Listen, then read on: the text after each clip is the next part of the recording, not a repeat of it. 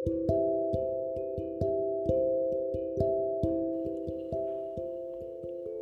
నేస్తాలు. ఈరోజు నేను మీకు చెప్పే కథ పేరు అకాల మృత్యువు. అనగా అనగా ఒక ఊరిలో వీరన్న అనే దొంగ ఉండేవాడు. ఒక రోజున వాడొక ఇంటికి కన్నము వేసి లోపలికి ప్రవేశించబోయేసరికి వాని పక్క నుంచి ఒక తాచుపాము జరజరా పాకి లోపలికి వెళ్ళింది. వీరన్న ఉలికిపడి ఆ పాము వంక చూస్తూ అలాగే నిలబడిపోయాడు. ఆ తాచుపాము తిన్నగా గదిలోకి వెళ్ళి అక్కడ ఉన్న నీళ్ళ బిందెలో విషం కక్కి వచ్చిన దారిన వెళ్ళిపోతున్నది. ఇంతలో వీరన్న తన వద్ద నుండే చిన్న కర్ర తీసుకుని పాముని కొట్టబోయేసరికి అది ఒక చక్కటి స్త్రీ రూపంతో ప్రత్యక్షమైంది. ఆమె వీరన్నతో నువ్వు మాట్లాడక నా వెంట రావోయి అని అనేసరికి ఆశ్చర్యంతో అతను ఆ సుందరి వెంబడి వెళ్ళిపోయాడు. ఆమె ఊరి బయటకు వచ్చి అక్కడ నూతిపైన ఉండే కర్రను విరగగొట్టి మళ్ళీ యథాప్రకారం మామూలు చోట ఉంచివేసింది వీరన్న ఉండబట్టలేక ఆమె చేయి గట్టిగా పట్టుకొని ఎందుకమ్మా ఆ కర్రను అనవసరంగా విరగొట్టేశావు? మళ్ళీ ఎందుకు ఏమి ఎరగనట్టు ఆ కర్రను ఎప్పటిలాగా పెట్టివేశావు? ఇంతకు నీవెవరు? అని అడిగాడు. అందుకు ఆమె నా పేరు అకాల మృత్యువు. బ్రహ్మ పోసిన ఆయువు పూర్తి కాకమునిపే కొందరి ప్రాణం తీసివేస్తూ ఉంటాను. ఇదే నా పని అని చెప్పింది. బ్రతికి ఉన్న వాళ్ళ ప్రాణాలు తీయటం బాగానే ఉన్నది. మరైతే ప్రాణం లేని ఆ కర్రను ఎందుకు విరగ్గొట్టావు? అని వీరన్న అడిగేసరికి ఆ సంగతి ఇప్పుడు చెప్పను. రేపు ఉదయం వరకు ఇక్కడనే ఉండి ఏమి జరుగుతుందో చూడు నీకే తెలుస్తుంది అని ఆమె అన్నది. అయితే నా మరణం కూడా నీ చేతిలోని పనేనా? లేక నేను ఆయు పూర్తి అయ్యే వరకు జీవిస్తానా? చెప్పు అని వీరన్న ఆత్రంతో అడిగాడు. దానికి ఆమె అది నా చేతిలో పనే అయినా నువ్వు అడిగావు కనుక ముందుగా చెప్తున్నాను. కొంతకాలానికి రాజుగారి సొత్తు అపహరించిన నేరం నీ మీద పడుతుంది. అప్పుడు నా శక్తి వలన నీ ప్రాణాలు తీస్తాను. ఇది నా విధి. తప్పటానికి వీలు లేదు. అయితే ఈ సంగతి వెల్లడించినావంటే తక్షణమే నీ తల నూరు మృక్కలై పోతుంది. జాగ్రత్త అని చెప్పి అదృశ్యమైపోయింది. ఈ మాట వినగానే వీరన్నకు విచారం కలిగింది. దొంగతనం వల్ల కదా ప్రాణాలు పోవటం.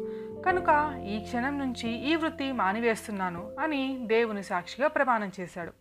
ఆ తర్వాత అకాల మృత్యువు చెప్పిన ప్రకారం నూతి వద్ద ఏమి జరుగుతుందో చూడలేనని కనిపెట్టుకు కూర్చున్నాడు.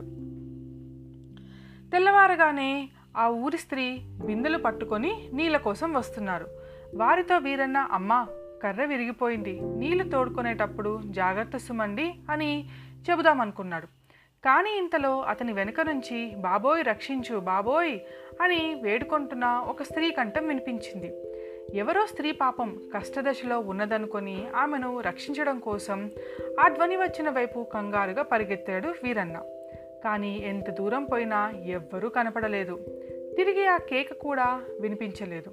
ఇంతలో మృత్యుదేవత చెప్పిన సంగతి జ్ఞాపకం వచ్చి అతను మళ్ళీ నూతి వద్దకు తిరిగి వచ్చేసరికల్లా ఆ నూతిలో ఒక ఆమె పడిపోవడం ఆమెను తీయబోయే లోపలలోనే శవం నీటిపైన తేలటం జరిగింది. ఇదంతా చూసి వీరన్న విచారం మరింత ఎక్కువైంది. వీరన్న ప్రమాణం చేసి దొంగతనం మానుకున్న తర్వాత ఒక రైతు వద్ద కొలువుకు కుదురుకుని మర్యాదగా జీవనం చేస్తున్నాడు. తలలో నాలుక వలె మెలుచుకోవటం చేత రైతుకి అతని మీద మంచి నమ్మకము అభిమానము కలిగి వీరన్నను ఒక ఇంటివాణిని చేశాడు. ఇప్పుడు వీరన్న హాయిగా కాలక్షేపం చేస్తున్నాడు. అతని భార్య గర్భవతి కూడాను. పురిటికి ఆమెని పుట్టింట దిగబెడదామనే ఉద్దేశంతో యజమాని వద్ద సెలవు తీసుకొని వీరన్న బయలుదేరాడు. అయితే ప్రయాణమై వెళ్తూ ఉండగా మధ్యదారిలో ఒక ఊరిలో అతని భార్య ప్రసవించి పిల్లవాడిని కన్నది. సరే దేవుని దయవల్ల ఇంతవరకు బాగానే ఉన్నది. మీరు వెంటనే దగ్గరగా ఉండే పట్నం పోయి కాయపు దినుసులు ఇంగువ పట్టుకురండి అని ఆమె చెప్పగానే అవి తీసుకువద్దామని వీరన్న పట్నానికి బయలుదేరాడు. ఇది ఇలా ఉండగా ఆ ఊరి రాజుగారి కోటలో రెండు పందెపు కోళ్ళు కనపడలేదు. ఆ కోడి పుంజులు రాజుగారికి ఎంతో ప్రియమైనవి. అందుచేత ఎలాగైనా సరే వాటిని వెతికి పట్టమని భటులను వాడవాడలా పంపించారు. రెండు రోజులలో తీసుకురాలేకపోతే వాళ్ళ తలలు తీసివేస్తామన్నారు. ఎంత వెతికినా కోడి పుంజులు దొరకలేదు. అప్పుడు రాజభటులంతా చేరి ఒక ఆలోచన చేశారు. మసాలా దినుసులు కావాలని ఎవళ్ళు వచ్చినా సరే వెంటనే పట్టి ఇవ్వాల్సిందని దుకాణదారులందరికీ తెలియజేశారు. కోడి పంజులను దొంగలించిన వాళ్ళు వాటిని వండుకు తింటారు కదా వాటి వంటకు తప్పక మసాలా దినుసులు కావాలి కదా అని రాజభటుల ఉద్దేశం.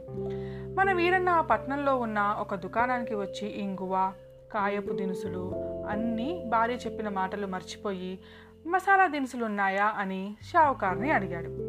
ఉన్నాయి కానీ అవి ఎందుకు చెబితే కానీ ఇవ్వను అని షావుకార్ అన్నాడు. ఎందుకేమిటయ్యా? వింతగా అడుగుతున్నావు. ఊరి బయట నా భార్య ప్రసవించింది. ఆమె ఏదో దినుసులు తెమ్మని చెప్పింది. పేరు గుర్తు రావటం లేదు. ఇవైనా పట్టుకు వెళ్తే కొంత పని జరుగుతుందేమోనని ఇమ్మన్నాను అనేసరికల్లా షావుకారు వీరన్నను పట్టి రాజభట్లకు అప్పగించాడు. రాజభట్లు అతనిని పట్టుకొని నీ భార్య ఎక్కడ ప్రసవించిందో చూపించు. నిజమైతే నిన్ను వెంటనే విడిచిపెడతాం. అబద్ధమైతే ఖైదీ చేస్తాం అని వీరన్నను వెంటబెట్టుకు వెళ్ళారు. తీరా ఆమెను విడిచి వచ్చిన చోటికి వెళ్ళేసరికి అక్కడ వీరన్న భార్య లేదు. పిల్లవాడు లేడు. పైగా ఒక పొయ్యి మీద కుండలో మాంసం కుతకుతా ఉడుకుతూ ఉన్నది. ఆ పక్కనే కోడిబొచ్చు వగైరాలు కనిపించినాయి. ఇంకా సందేహం ఏమిటి బట్టలు వెంటనే వీరన్న చేతులకి బేడులు తగిలించి రాజు ఎదుటకి తీసుకువచ్చి నిలబెట్టారు. మహాప్రభో వీడు కోడి పుంజులను వండుకోవటం మేము కల్లార చూసి తీసుకువచ్చామండి అని చెప్పేసరికి అయితే ఈ దుర్మార్గుణ్ణి ఏనుగుల చేత తొక్కి చంపించండి అని రాజు ఆజ్ఞాపించాడు.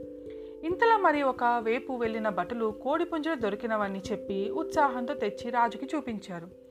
రాజుకి సంతోషము ఆశ్చర్యము కూడా కలిగినాయి వీరన్నను చంపక మళ్ళీ దర్బారుకు రప్పించమని రాజుగారు ఆజ్ఞాపించారు. ఇంకా తొక్కించి వేద్దామని అప్పటికప్పుడే ఏనుగు కింద పడుకోబెట్టిన వీరనను లేవదీసి తిరుగా దర్బారుకు తీసుకుపోయారు. రాజుగారు అప్పుడు దర్బారు చేసి పండితులను పిలిపించి అనవసరంగా మరణదండన విధించినందుకు పరిహారం ఏమిటి అని ప్రశ్నించారు. దానికి పండితులు వీరనకు ఒక బంగారపు ఏనుగును అతను మోయగలిగినంత దానిని బహుమానం మీయవలసిందిగా సలహా ఇచ్చారు. ఆ ప్రకారం బంగారు ఏనుగును తయారు చేయించి వీరన తలపైన పెట్టేసరికి దాని బరువు భరించలేక అబ్బా అకాల మృత్యువా? ఇదంతా నీ పనే కదా? ఎన్నెన్ని చిత్రాలు చేశావు దేవి? అని అనుకుంటూ ముక్కుల వెంట నెత్తురు కక్కుకొని వీరన్న ప్రాణాలు విడిచాడు. తరువాత వీరన చెప్పిన చివరి మాటలలో నిజానిజాలు తెలుసుకొని రాజుగారు ఆశ్చర్యపడ్డారు. అయితే ఇప్పుడు ఎవరైనా చేయగలదేమున్నది? అతని జ్ఞాపకార్థం ప్రత్యేకం ఒక ఊరు కట్టించి రాజుగారు దానికి వీరవాసరం అని పేరు పెట్టారు. ఇది నేస్తాలి వాటి కదా మళ్ళీ ఇంకో కథతో రేపు కలుసుకుందాం. మీ జబిల్లి